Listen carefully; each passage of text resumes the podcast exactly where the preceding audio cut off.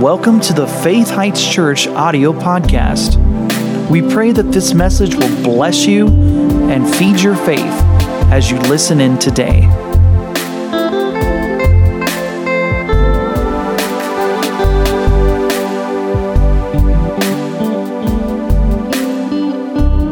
Isn't it an honor to be considered old? Like, I, I don't know. I mean, I, I know I'm young, so I guess I don't know if I can really say that, but you know, the devil will always come with a lie, whether you're young or old. if you're young, it's that you're too young. Oh gosh, do we need to lay hands on it? Oh, it's good. Okay. Whew. I had to happen to my guitar, and it cracked, but that's why it's got the name Blue Scar. Is that exactly why it happened? So um, we believe we believe in that around here. Um, like I was saying, the enemy will come to you if you're old, saying you're too old to do that. Your time is past. And if you're too young, or if you're young, he'll be like, well, you're too young to do that. Um, you don't have the, the maturity, you don't have the, the skill set to do that. Either way, it's a lie. The, the truth is, you're just the age you need to be at to fulfill your call. You might be in a different season of it, but you're right the exact age you need to be with what you need to accomplish in this life. Amen? Well, I need to clear something up before I uh, continue. And uh, Rachel saying amen. So, um, how many of you guys were here last, last weekend, last Sunday? You guys were here, most people were here. So, I said something because of. Um, because I thought it was true in my head. It, it, wasn't true, so I need to clarify, or otherwise I will be sleeping on the couch for the next week. Um, so I thought it was Rachel last week who said that I was ugly. And uh, it was not Rachel, it was actually my mother. So um, it was when I was FaceTiming my mother with Olivia, and she's like, Oh, Olivia, you're so cute. You know, your dad's so ugly. Pretty much saying, How can something so cute come from something so ugly? And um, so, pretty much, it's actually worse than it, how I said it was. It was, because at least with my wife, I can be like, Well, you chose this. with my mother, it's like, she didn't get to choose it. I just, this is what I came out looking like. So um, pray for me. I should have probably came up for the healing line. Um, I'll be looking for counseling in the next couple weeks. So just to clarify. All right, you guys happy to be in church? All right, let's get started. Let's go to Hebrews 4. We're going to continue talking about favor. You guys happy about favor? Do you know if you're sitting here breathing with your heart beating, you have favor on you? You, you, you, might be thinking, oh, too many bad things have happened in my life. God's, God's not a good God. God's not favorable. Did you know if you really added up, if you were to weigh the good and the bad that's happened in your life, the good would outweigh the bad? But as humans, we tend to um, magnify the bad. And what do I mean by that? I heard this analogy one time that you have 86,100 and some seconds uh, during the day. That's how many seconds you have. So if, say you had that much money, 86,000 some odd dollars, and you got that every day. If somebody were to steal $10 from you, would you, would you flinch? If you still had $86,000 left over? Probably not, right? But why do we do that with our time? something happens that's 10 seconds worth and it affects the whole rest of our day. That's, that's kind of what we tend to do. We tend to put more weight on the negative than the positive. But I can tell you something God has been favorable to you today.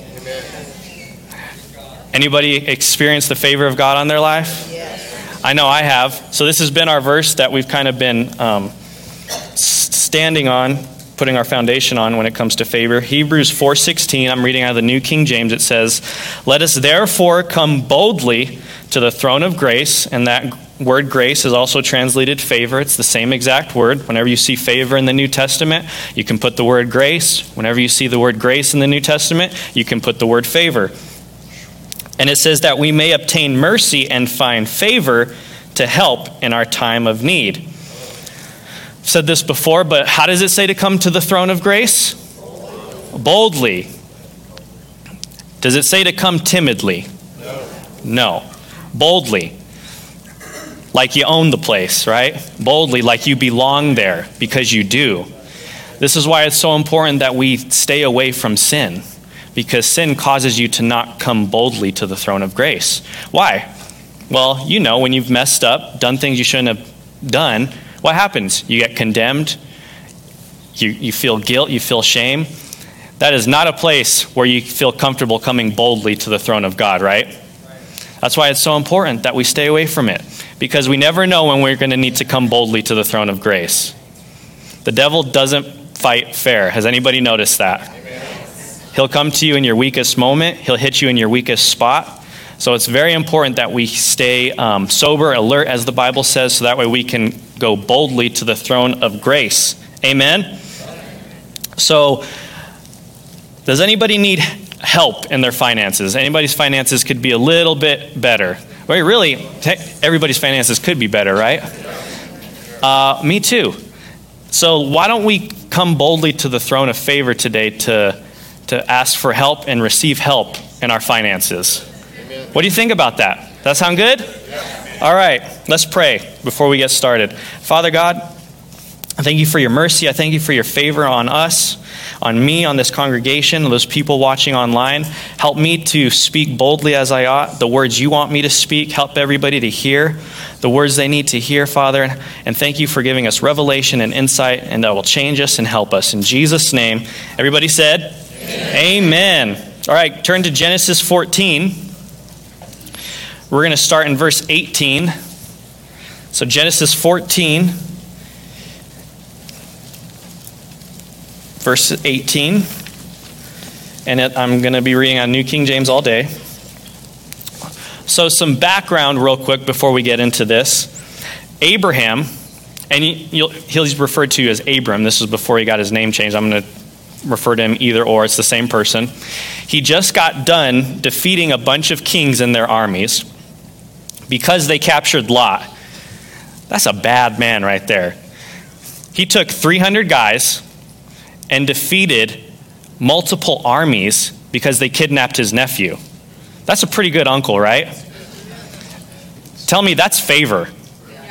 There's no reason a guy with a bunch of other guys should be defeating armies, multiple armies and their kings. There's no reason. But God had favor on Abraham. God had the favor, or Abraham, Abraham had the favor of God on his life. So that's, that's where we're picking up. So, verse 18, it says, Then Melchizedek, king of Salem. So, most people agree that this is actually Jerusalem. This was before it was called Jerusalem, it was called Salem. Jerusalem's a lot older than when we pick up uh, Jerusalem in Exodus. It was a Canaanite um, city. So, it was called Salem before Jerusalem. And it says, This Melchizedek, king of Salem, brought out bread and wine and he was the priest of the Most High God. So this is very important. We'll come back to it later. He is not only the king of Salem, but he is also the priest of Salem. Very important. We'll get back to that. And in verse 19, Melchizedek blessed Abraham and said, Blessed be Abram of the most of God most high, possessor of heaven and earth, and blessed be God most high, who has delivered your enemies into your hands. So so, who, uh, who's responsible for the victory Abraham got just a few moments ago? God. Like I said, there's no logical reason as to why Abraham was able to uh, win that battle. None. It was God. And so, he, and he, and he's talking about Abram, gave him a tithe of all. And in verse 21, now the king of Sodom said to Abram, Give me the persons or the people and take the goods for yourself. He's like, dude, just give me my people back. You can have the goods. You won this battle. But look what uh, Abram's response is. Abram said to the king of Sodom, I have raised my hand to the Lord, God most high, possessor of heaven and earth, that I will not take anything from a thread to a sandal strap. So he's like, I ain't taking nothing from you. Why? That uh, lest you should say, I have made Abram rich. So he doesn't want the king of Sodom to later say, um, when people are talking about Abram and how rich he is and how wealthy he is, he doesn't want the king of Sodom to be able to say, Yeah, but I made him rich. Abram only wants to give one person glory. And who is that? God. You know how we don't even know how much riches this was, but I would say it was quite a bit. And Abraham said, Nah, I don't want to give you the glory. I want to give God the glory. Whoa. Whoa. That takes faith, right? I mean, think about how you would have done in that situation. Think about how I, it would have been tempting, right? To take that. It was a large sum. And you could say that he rightfully deserved it, right? Because he's the one who, who won. But he said, nope, nope. God, it will prosper me. God will get the glory. When people talk about me, they'll have no other reason but to say it was God who blessed Abraham. So, I want to tell you a quick story. I used to work in uh, parts department at a local dealership here, and uh, one thing we'd have to do every year is go to a training because new, you know, new cars come out. You have to uh, learn about the new parts that are in them and all that. So um, I was on my way to this training, and I was with another coworker of mine. And yeah, he was not saved. and uh, he, we got onto the conversation because there's a, there was a very dominant religion in Utah. Um, I'm not going to mention, you all know what it is, um, but that, because we're on our way to Salt Lake, we're in the middle of Utah. And um, I don't know what brought this up. We were talking about this religion, and he's like, Yeah, any religion that makes you uh, uh, give 10% of your income, I just want any part of that. And I'm thinking to myself, one, you don't want any part of any religion, for one. And two, I wanted to say I didn't. I said, the benefits of tithing are out of this world. I said, I've been tithing. I wanted to tell him I've been tithing for a very long time. And I can tell you it's one of the best decisions I have ever made. Um, but how can a guy who doesn't view, you know, God in the same way that I do, how can he value tithing? Really was an argument, a, de- uh, uh, a debate that wasn't worth getting into. Paul talks about not getting into foolish debates, right? So I knew that, so I kind of kept my mouth shut about it. But if he thought that, how many other people think that? How many other Christians think that? They might not say it, but how many other Christians think that? Worldly people, yeah, tithing's not for the world. tithing's for the church and for Christians. And you know, I, want, I wanted to tell this guy too. I said, you know what? You wouldn't have a problem tithing if you wouldn't gamble so much. Because the funny part about it is that this guy made way more money than I did because he sold way more parts than I did because that's we worked uh, based on commission. So and here he was complaining about that. And I'm like, You make probably twice as much as I do. And I can tell you, I'm happier than you are in the area of finances. Not because of my amount that I have, but because of who I know is my provider. Amen? So, um, I don't know if you noticed, but we're going, we're, we might be talking about tithing today. Tithing. So, uh, Tithing, this is the first time tithing is ever mentioned in the Bible. So, going by the law of first mention, this story gives us the original intent of tithing. Law first mention is pretty much, if you're studying the Bible, anytime there's a first mention of something, that's why it's called the law first mention, that usually gives the simplistic original intent of what that was. Amen? Everybody get that? So, we're going to study this today. Is that cool? All right, so according to PushPay, PushPay is our giving provider, or not giving provider, our giving um, platform. Anytime you text, kiosks, it's all done through PushPay. Our whole, um, our whole finance giving thingamabobber is done through PushPay. Get it? Got it good? So according to them, that's who they are. Less than 25% of any church congregation tithes. So less than one quarter of people tithe. On average, Christians give about 2.5% of their income to churches. 2.5. So to put that in perspective, Christians gave more during the Great Depression at 3.3%. Does that sound right to anybody? We're not in a depression right now, let alone the Great Depression, and they still gave more to church than we do. whew, when I read that, I was thinking to myself, man, we could use a little more teaching on this subject. So, what these statistics tell me is it seems that either most Christians don't understand tithing, or they don't value it, or they don't know what it means. Well, the Bible talks about it often. So therefore we should probably talk about it every every once in a while, right? And um, so my goal and my hope today is that if you've been coming for a while, it'll give you a better understanding of tithing. If this is your first time, you're like, wow, I do not want to hear a subject uh, like this today. Well, and maybe you've heard bad things about it. Well, I'm hoping through the Holy Spirit that I can give you um, wisdom and light on this area. maybe all of you thinking, I don't want to hear about money today. Well, did you know the Bible talks about money over 800 times?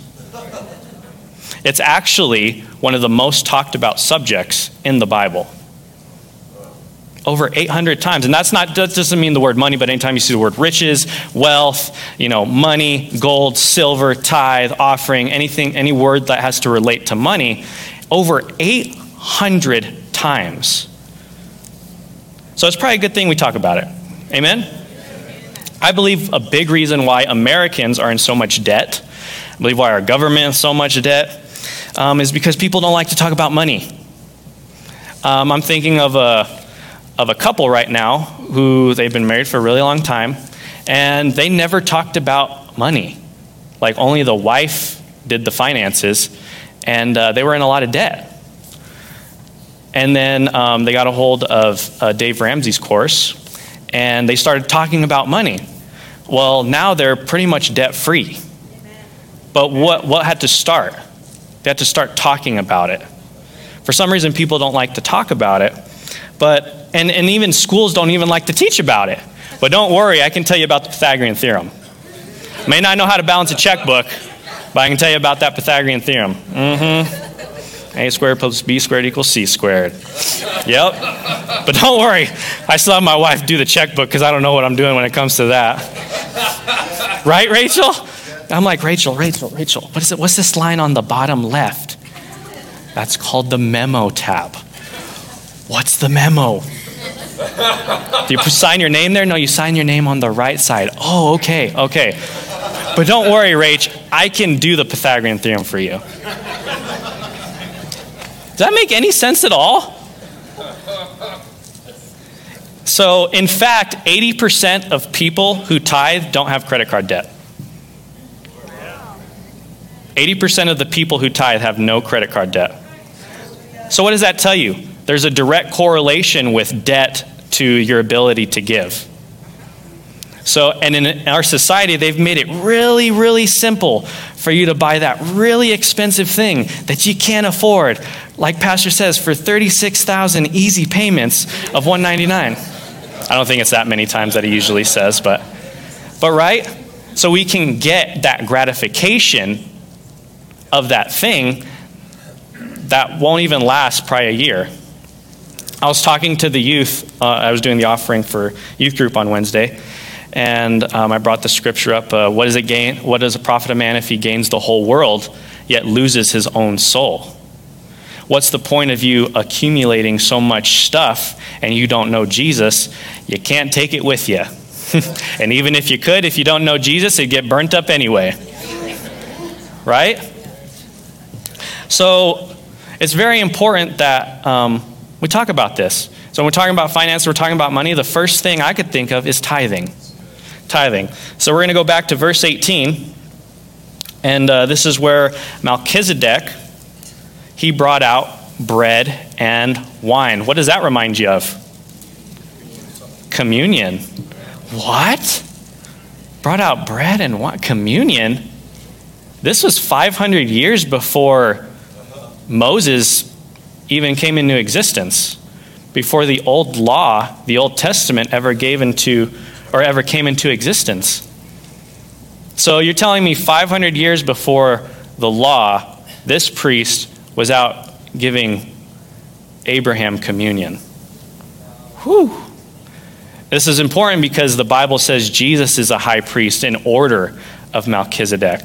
So, 500 years before this, God was already saying, He was already foreshadowing that because of what my son is going to do, I can favor you.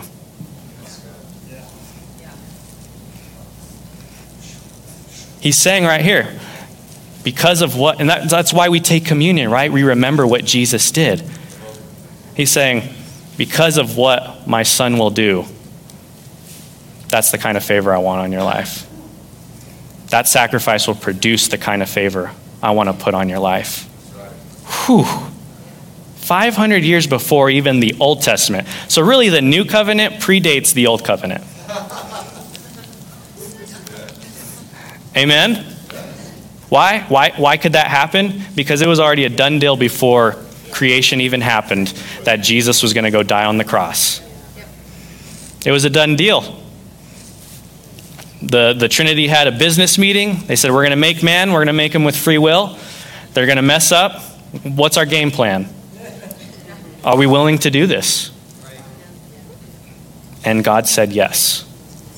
He's willing to do it. Jesus said, I'm willing to do it and pay the sacrifice for, for their sins so that way they can be with me for forever. Wow. And people say there's no God. Uh, I think some people realize that the, the, that verse there was written way, a long, long, long, long, long, long, long time ago.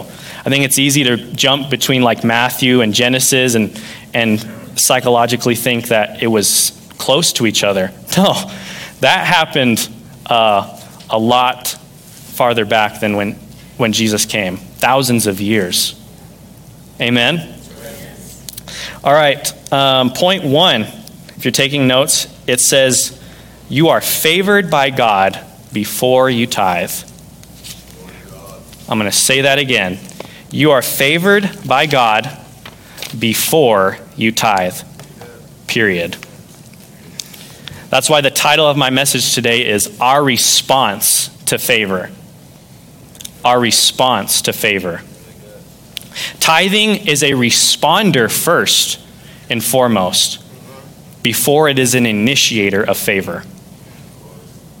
We don't tithe to get something. We tithe in response to what he's already done for us. Isn't that what Abraham did? Come on, we're talking about the law first mentioned here. This is the first time tithing's mentioned. Why? Because Abraham had already been so blessed up to this point. There's actually a verse in the previous chapter that says Abraham was very wealthy in cattle and sheep and goats and whatever else he had. He was very wealthy. This that was already a chapter before this. So materially God had already blessed Abraham abundantly. And on top of that, right before um, he meets Melchizedek, he got, God gave him a huge victory. So, did Abraham have to give anything for God to do that? No. Why did Abraham do it? Because he was that was his response to what all God had done for him. Tithing is a responder to God's favor on your life. Amen. So you're already blessed before you're already blessed by God before you tithe a dime. And and just so we're clear, tithing means a tenth. All right? Tithing means the first ten, the first 10% of your income. So you're already blessed, you're already favored by God before you tithe. But as we will get into later, tithing unlocks a different vein of favor that you cannot access unless you tithe. But that doesn't take away from all the spiritual blessings you've already been blessed with. Those are yours because of what Jesus did on the cross. There's nothing you can do to earn it, there's no amount of money that can buy it. It's yours. Amen? I really want to drill this down because it's so important. You don't give, you don't tithe to get something. Now, there's blessings, right? We know that. But God's such a good God. He, he blesses you. And then when you, you do give, He blesses you more. He just can't help Himself but blessing you. He is a good God. Somebody say, He's a good God. He, he just desires every possible way to bless you. That's his heart. If there's any hindrance of blessing in our lives, it's our fault. it's not his fault. Amen? One of the biggest ways we deter blessings is with this, our mouths. and our actions, right? Sin, all that. Sin deters that. God is not short of blessings. Let me tell you that. God is not short of favor. He desires and He wants to bless you. Amen?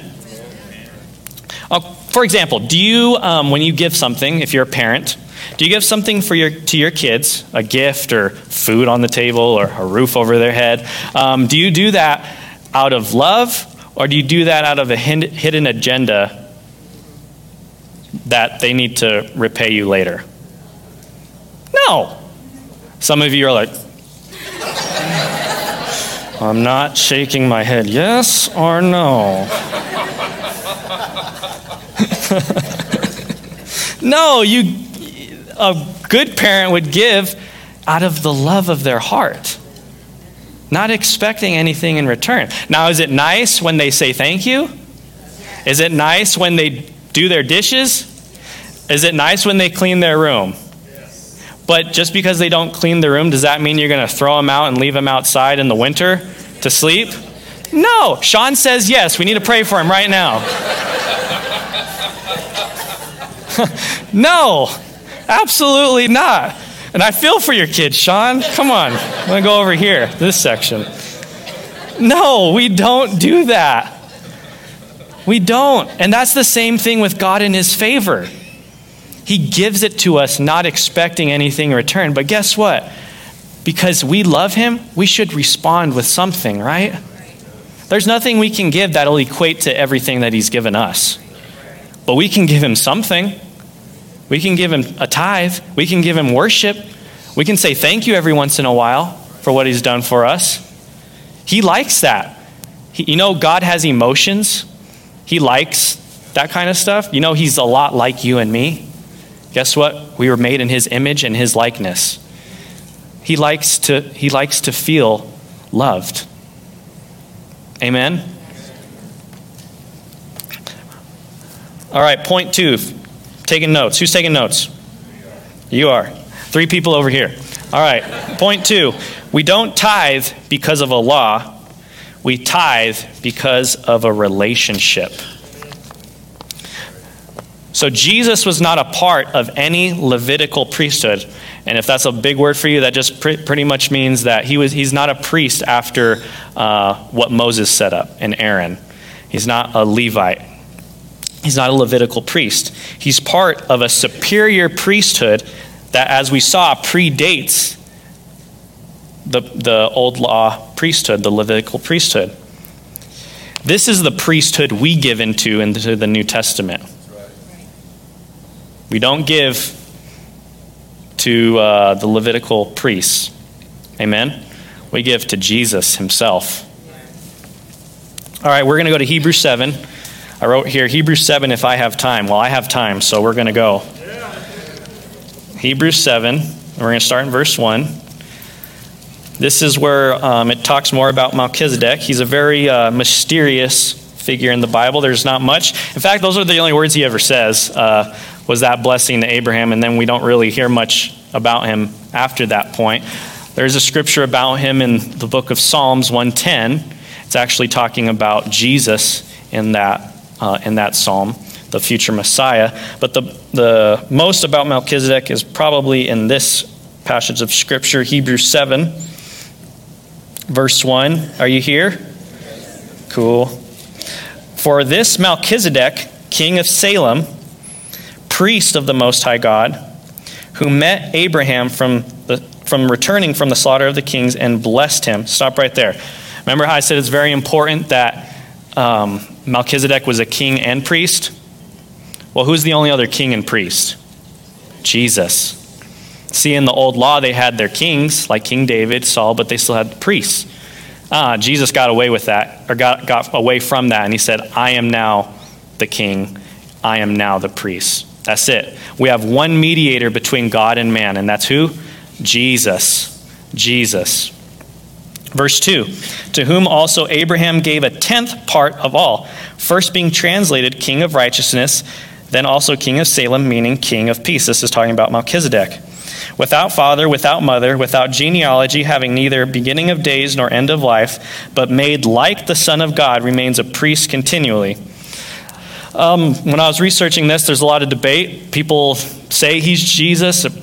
Some people say he's not Jesus. It really doesn't matter um, if he is or isn't, because the, the, the passage remains the same. Amen? So whether he was Jesus, whether he's not Jesus, don't get hung up on that. Um, just know that he is um, pretty much a direct resemblance of Jesus.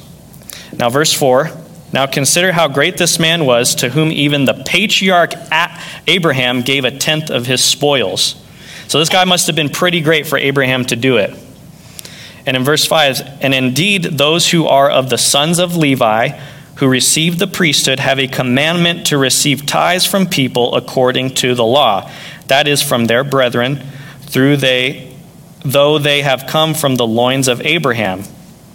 Verse 6 But he whose genealogy is not derived from them received tithes from Abraham and blessed him who had the promises. So, pretty much what he's saying is Jews, you know how great Abraham is. He's, he's your father. He is not as great as Melchizedek. He obviously saw something in Melchizedek that made him do this. So, this is a big deal. Verse 7 Now, beyond all con- contradiction, the lesser is blessed by the better. So here mortal men receive tithes, but there he receives them, of whom it is written that he lives. So who is that? Jesus. So when you give, when you gave today, who received your tithe? Jesus. Now you can be like, ah, oh, no, the bucket received my tithe. Well, yeah, in the natural, a bucket received your tithe. But spiritually speaking, Jesus received your tithe. You know, and that it comes up often. You know, churches have done bad things with money. There have been corrupt people in churches. Well, there's been corrupt people in every aspect of business and area of life, right? But did you know even if you gave your tithe, but and you were doing it out of obedience to God and that church did something bad with it, that doesn't hinder the blessing on your life?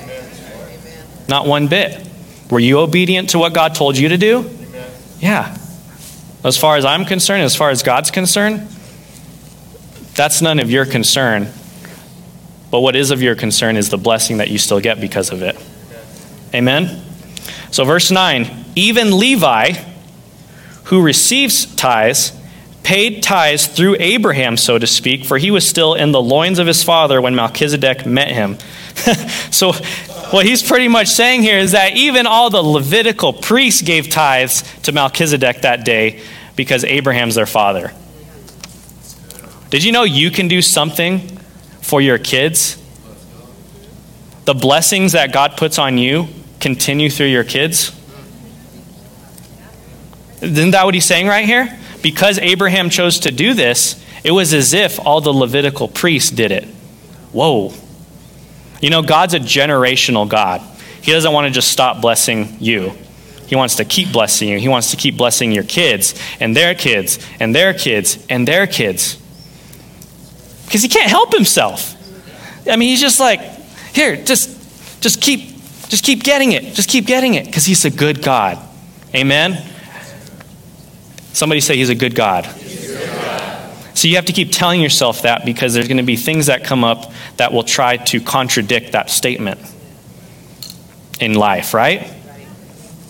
No, he's a good God. Bad devil, good God. Amen. Amen? You've, this is something you've also probably heard that uh, tithing's under the old covenant, so we don't need to do it. Well, I've kind of already debunked that, but just so we're further clear, um, let's go to Matthew 23. Let's see uh, what the Word Himself decides to say about this matter. Matthew 23, verse 23. And this is Jesus talking. Again, I'm reading out of New King James it says, Woe to you, scribes and Pharisees, hypocrites. uh, love those Pharisees and scribes. For you pay tithe of mint and anise and cumin, and have neglected the weightier matters of the law, justice and mercy and faith. Those you ought to have done, but leaving, uh, but without leaving the, uh, the others undone. So, what's he saying here? Is tithing not important? Is that what he's saying? No. But is it, is it important as justice, mercy, and faith? No, it's not as important as that. But just because it's not as important doesn't mean you still shouldn't do it. Isn't that what he's saying here? These you ought to have done without leaving the others undone. Without leaving the others undone. Personally, I think a reason why um, the New Testament doesn't say a whole lot about tithing um, is because, number one, this is something that you do as a response to God's favor on your life. It's not, it's not a law anymore. Um, and I think a lot of people, especially the Jews that all these writers were writing to, they were already doing it. Why were they already doing it? Because it was a law already, right? Um, and number two, actually, those are the two. Number one, it's a response to, our, to God's favor on our life. And number two, a lot of the um, Jewish people were already doing it. Right? Why would you keep um, beating the nail on the head when a bunch of the people that you're talking to are already doing what um, you know they're supposed to be doing? Right? Um, why would we argue with God about 10% when He gave us His Son? See, really, the heart behind that whole argument is not even a good heart. Why, seriously, why would we argue with God about 10% of money when He gave us His Son? Did you know God or Jesus was God's tithe to the world? And guess what? The tithe in the Old Testament, and still should be today, is the best part, the first part, right? It's not after you've already paid everything and um, went out to eat and all that. No, it's the first Amen. amount. Where does that come from? Well, it comes from God Himself. He gave us His best. The Bible says Jesus is the first among many brethren, right? He was the first. So it's very important that when we tithe, and I believe that's a, that's a big reason why Cain's offering was not good, right? Going back to the first murder in Genesis, Cain killed his brother because of an offering. Why? Because Abel gave his best like he was supposed to, and God accepted it. Cain did not. So it's very important that we give God our best. Isn't he worth our best? Isn't he worth isn't he worth the first? I think he is. Obviously, you wouldn't be here today if you didn't think so too, right? God is worth, his, worth our best because he gave us his best. Amen? Um, so we're going to keep going here. Really, we have it better than the Israelites do. they gave a lot more than 10%. Did you know that? Just in tithes.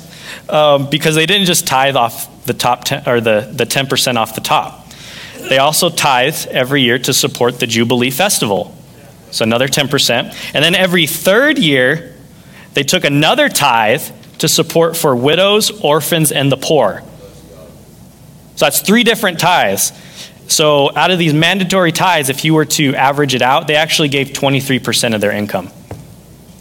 That's just in tithes. That's not all the offerings they gave on top of that.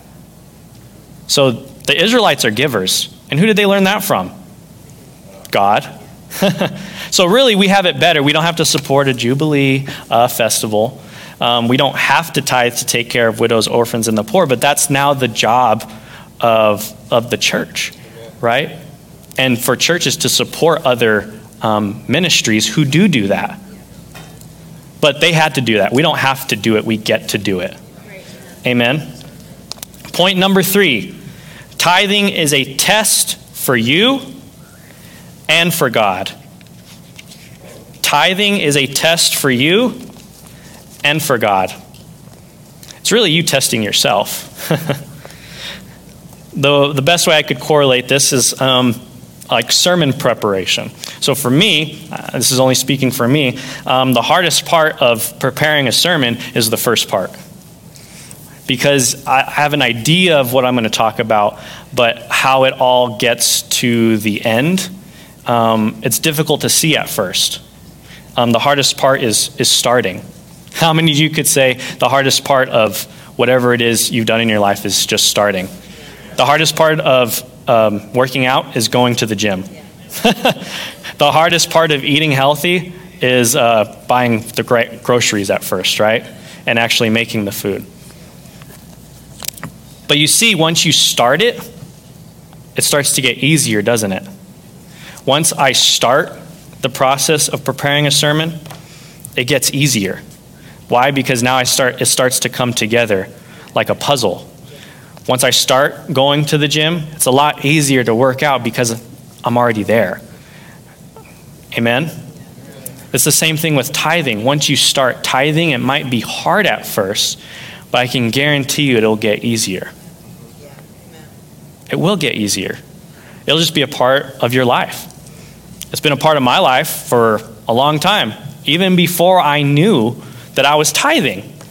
Now I bring this up in youth group and they get all mad. Rachel gets jealous. Um, but I had I got an allowance from my grandparents, not my mom. I got an allowance from my grandparents. It was 20 bucks a week.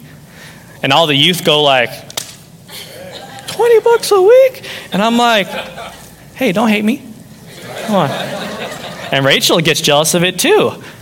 I'm like, you need to repent, woman. anyway, so that was my allowance, 20 bucks a week. But, you know, when we went to church, I just knew in my spirit, I mean, they always told me give a dollar in the offering. I'm like, ah, I don't like the dollar thing. I think I need to give $2. I had no idea why I needed to give $2. But now looking back, it was because the Lord was teaching me that I needed to tithe. So even from a young age, I was tithing. And I can see looking back, that opened up doors for me later that I didn't necessarily want to walk through, like getting a job. but I was very blessed to get that job looking back, and um, it blessed me. I'm, I was able, I was making a lot more money than my friends, you know, but I believe it was because I was tithing, and I didn't even know it. But the blessings were there because I was doing it. Amen? So, tithing is your first defense against covetousness. Tithing is your first defense against covetousness, it's your first defense against um, pride. Because it's really easy to um, get in pride about money, right? oh, look at me. Look at all that I've done. I make this amount. Da, da, da, da, da, da, da. But see, when you tithe, you remember who gave you the ability to get that job in the first place, who gave you the ability to get wealth in the first place. You could drop dead right now and you ain't making a dime. You know? Seriously, like who you're not you're not making your heart beat right now. I'm let's let's see, let's all try. Ah. Couldn't stop it. It's doing it automatically, right? The whole reason you're able to get up tomorrow morning to go to make money is because of him. So see when you tithe, you remember that. You remember who's your provider. You remember who gave you the ability to get wealth. The Bible says He gives you the power to get wealth. You don't give yourself the power. No matter how many zeros you make at the end of the year, or, yeah, one, zero, yeah, you know what I'm saying. If you make zeros, though, it's still zero. You put a number at the beginning and then add zeros. Right? Does that make sense? Rick's like, yeah, that makes sense. What am I trying to say? It doesn't matter how much money you make, it all comes from Him. And at the end of the day, what, what was the blessing Melchizedek said over Abraham? God of the Most High, who is what? The possessor of heaven and earth. Who made it all? Who owns it all? God. He's the creator, right? He owns it all. So, really, anything you have, it's all His. But, but He's so nice and gracious, He lets you keep 90% of it. Amen? Know, God could have said, hey, give me 90% and you keep 10. Could have said that. Did you know we still would have been better off doing it? Because he would take care of us? So, tithing is your first defense against covetousness. 10, the number 10 is often associated with uh, testing in the Bible. So, there uh, were 10 plagues in Egypt. There are how many commandments? 10 commandments. Laban changed Jacob's wages 10 times. Israel rebelled against God 10 times in the wilderness. There are 10 apostles. You guys didn't catch that? There are not 10 apostles, there's 12. Some of your faces were like, yeah, there's 10 apostles. Okay, we're going back to square one here. There are 12 apostles. That was a test. So you see, 10's, 10's often associated with, with, with tests in the Bible. I don't think it's a coincidence that after Abraham tithed, God made the covenant with him um, about Isaac. And that's when his name actually got changed, is the next chapter from Abram to Abraham. Why is that?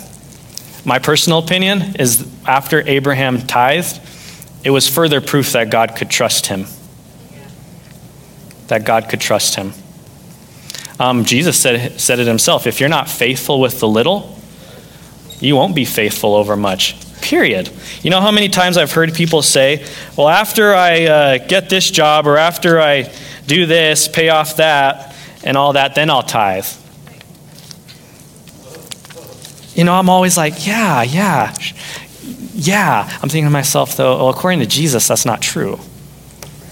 If you're not faithful with what you have now, you won't do it when you have more later. You won't. Why? Because there'll always be something else you can buy. Think about it, even if you're a billionaire, you can go buy an island. Like, there's always going to be something you can possess that will require more money. So, if you don't start the habit now, you won't do it later. I'm sorry to tell you that, but Jesus is the one who said it, not me, so take it up with him. so, a common scripture we go to, and we'll finish off with this, is Malachi 3. So we will go there, Malachi 3, verse 8. So tithing is a test for you, and it's a test for God. Malachi 3, verse 8, New King James. It says, um, Will a man rob God? Yet you have robbed me.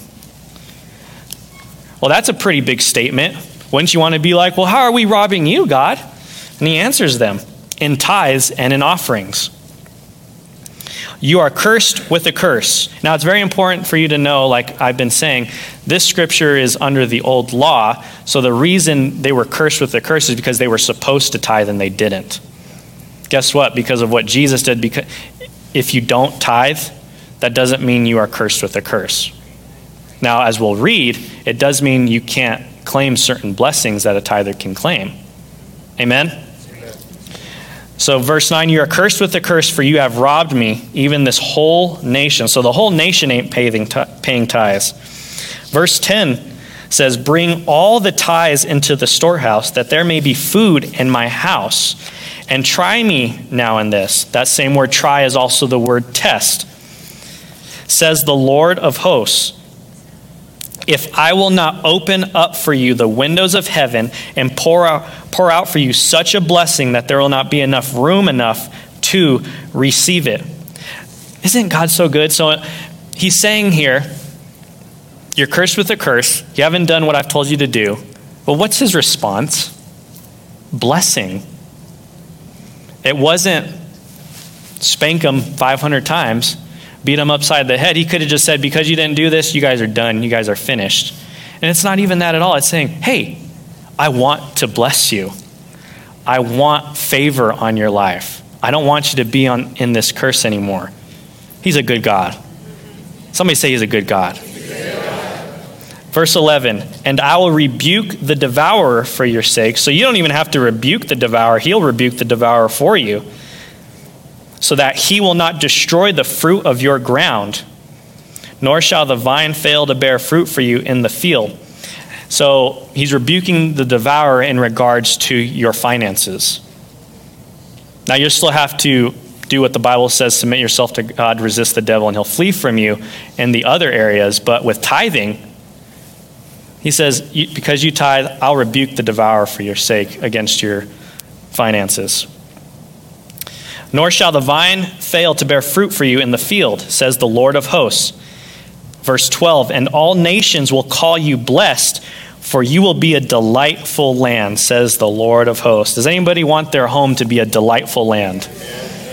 Do you want people when they come over to your house to be like, wow. I don't know if they'd say, wow, this is a delightful land. But don't you want them to be able to say, like, wow, this is a nice house. You take care of it. I, I, I just feel different here. I want people to say that about my house. So, the blessings of tithing, we're going to close here. Number one, you will not have enough room to receive all the blessings God has for you. Woo! Not enough room. That means like this barrel that you got, it's it. It's like overflowing. You don't have enough room to contain the blessing. That's good. Number two, he rebukes the devourer from your bank account and your investments. I'll also add, and your giving. Have you ever, I'm not going to ask for a raise of hands, but um, has anything ever happened um, to you guys where it resulted in a big expense? For example, like a car breaking down, or maybe a medical bill, or maybe uh, something in your home didn't didn't go quite right, or maybe somebody actually got a hold of your card and spent a bunch of money. Well, that's something that the Lord will rebuke the devourer for because you're a tither. Days in the hospital are not cheap, right? That's not only attacking your money, that's attacking your finances. And the Bible says he'll rebuke the devourer for your sake, so he will not destroy the fruit of your ground. That means no pestilence, no nothing that would try to um, destroy the fruit, insects, bugs, all that done. I was listening to uh, a Believer's Voice of Victory broadcast, and Kenneth Copeland and uh, Greg Stevens, I think that's his name. He's the guy on Victory News. They were talking about the goodness of God, and Kenneth Copeland was talking about um, his grandpa and how his grandpa always had the best the best land. He always, he always had a bumper crop. And he said the biggest reason for us is because he always blessed it. Like none of the other things that happened to other people happened to his grandpa. Well, that's what happens to your ground when you tithe. God blesses it. So, all those things that are attacking other people, uh, 2020, uh, Great Recession, uh, Great Depression, it doesn't affect you. I don't know about you, but I was really thankful that I was a tither last year. You know why? Because I could be like, God, you said, try me, test me. I'll rebuke the devourer for your sakes. It will not come near your fruit in your ground. Lord, you said you would rebuke the devourer. This thing that's happening in the world, it's not going to affect us because I'm a tither. And guess what? I couldn't have said that if I wasn't. I can't claim that if I'm not a tither. See, I had to wait to get to this part because I didn't want you to tithe because of it, but you need to be aware that it belongs to you because you tithe. Amen? Tithing, first and foremost, is a responder to His goodness already on your life. But, like I said, it opens up another vein of favor, another vein of blessing that you cannot claim if you're not a tither. Amen? Does that make sense? Is that making sense? All right. Number three, people will call you blessed, and you will be a living testimony of his favor on your life. The Bible says in Romans, it's the goodness of God that leads people to repentance. Well, how else are people going to see his goodness? Through me and you right? We are supposed to represent Jesus to this world. So it's the goodness of God that leads people to repentance. You know, if, if you're broke and poor, people probably aren't going to want to look up to you in that, right? But if you're blessed and favored, and that doesn't mean having millions of dollars. Please don't get me wrong. Please don't misinterpret that. But it's having more than enough to be a blessing to others. It's being, it's being able to stand firm when the world around you is going crazy, when everybody else is losing money and you're not. That's a blessing. That's the goodness of God. Amen? I mean, people, if, if everybody you know is losing money and you're not, they're going to come to you and be like, So, what are you doing different? What do I need to do that you're doing so that way this doesn't happen to me? And you're going to be like, let's, let's grab a seat. Let me tell you about Jesus. and let me tell you about his goodness. And before you know it, you can tell him about tithing. Because unlike my coworker friend who had a bad attitude about it, when people see the goodness of God on your life, they have a choice to change that. Amen. And I and I believe he had a choice to change it too. People always saw I, I did my best to represent God out there. And whether that be financially or just having a good attitude. why, why are you such in, in a good mood? Well, God is good. I'm alive. When a lot of people were complaining about the job they had, I'm like, whoo, I get to be here. I get to do this. Amen? All right, well, we usually stop there, but I want to keep reading in Malachi. Oh, we are 1140? I looked like two minutes ago and it was 1120. Oh my gosh. Sorry, Pastor. Um, um, do you guys have like five more minutes? Okay, all right, let's keep, let's keep reading. Let's keep reading. All right, verse 13. Um, For your words have been harsh against me, says the Lord. Yet you say, What have we spoken against you? So they're like, What do you mean? What, what's going on here? Verse 14 You have said it is useless to serve God. What profit is it that we have kept his ordinance? So now you see why they stopped tithing. What's the point of it? We give all this money and we're worse off than the wicked. And that we have walked as mourners before the Lord of hosts. So now we call the proud blessed, for those who do wickedness are raised up. They even tempt God and go free. Has anybody ever felt that way? Wow, I give tithes. Wow, I give offerings. And so and so, who doesn't even, who blasphemes God, is doing better than I am. So that, that's where they're at. That's where they're at. Verse 16. Then those who feared the Lord spoke to one another. So the ones who decided, no, no, no, no, no, we're staying on God's side. We're not giving into that. And the Lord listened and heard them. So a book of remembrance was written before him for those who fear the Lord and who meditate on his name. I think I'd rather be a part of that clan as opposed to the other clan.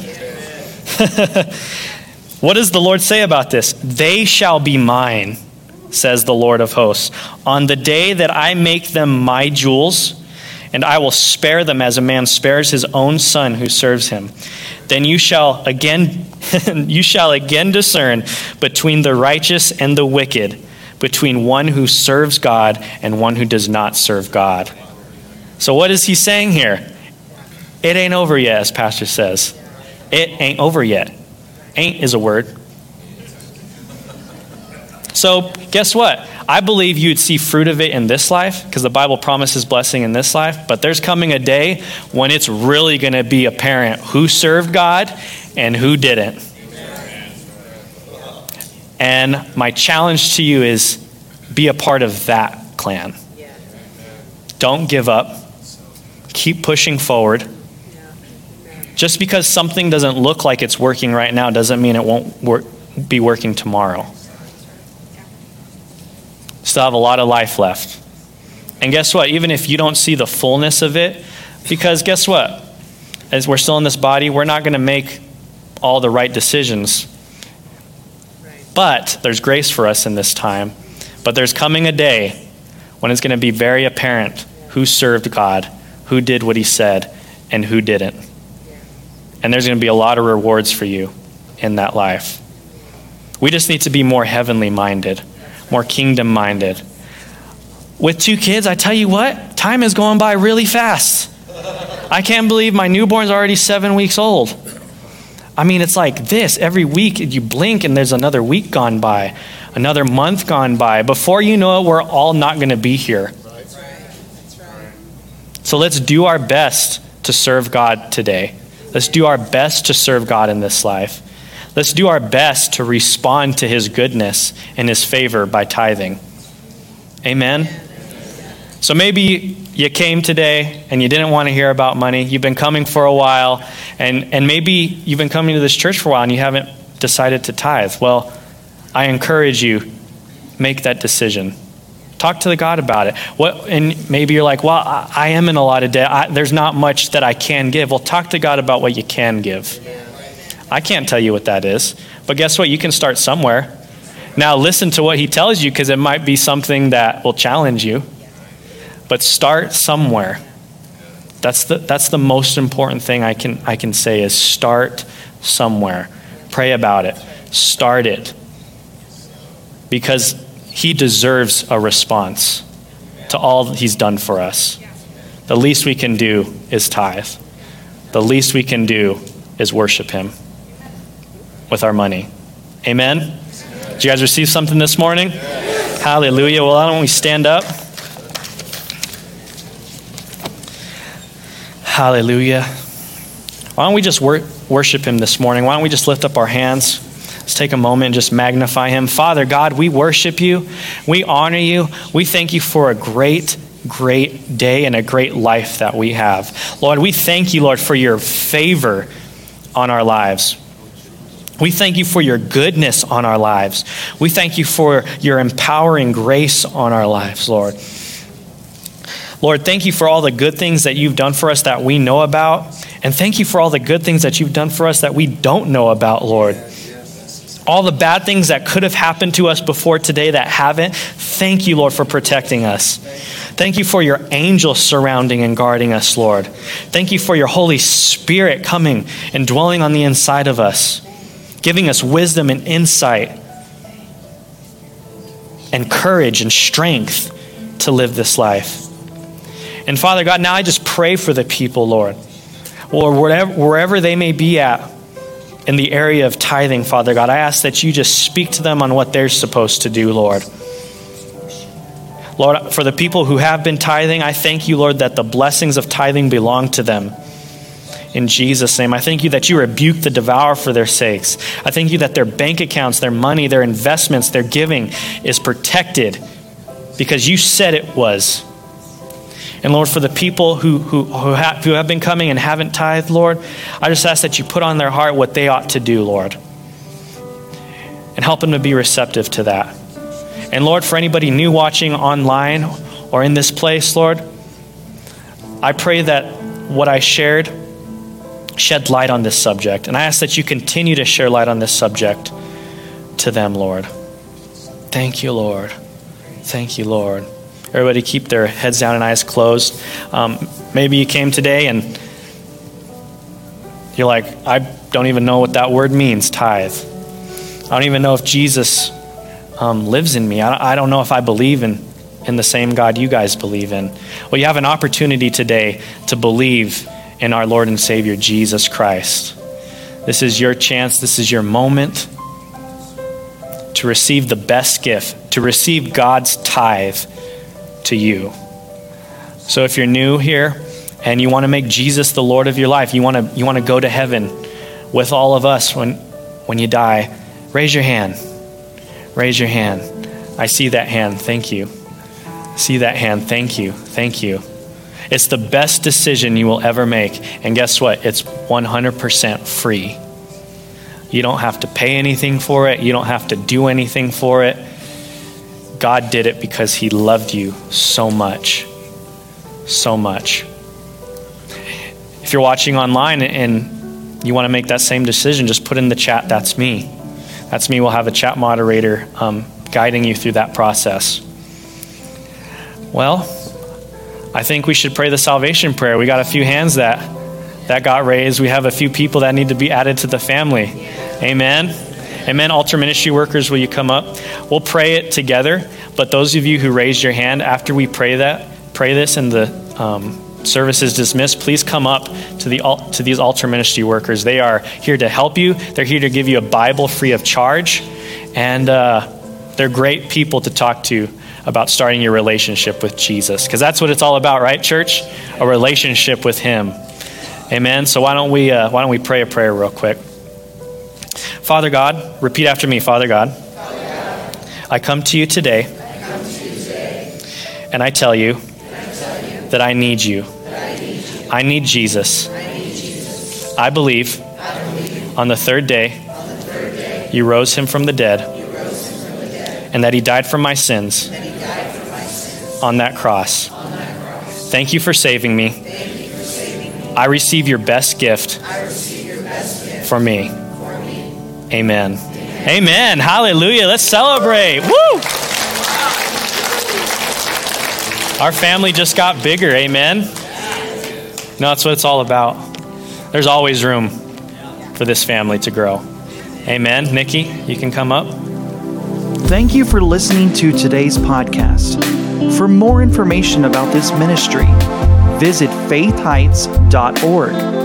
You can also find us on Facebook and Instagram. To sow into this ministry, visit faithheights.org and click on the Donate tab.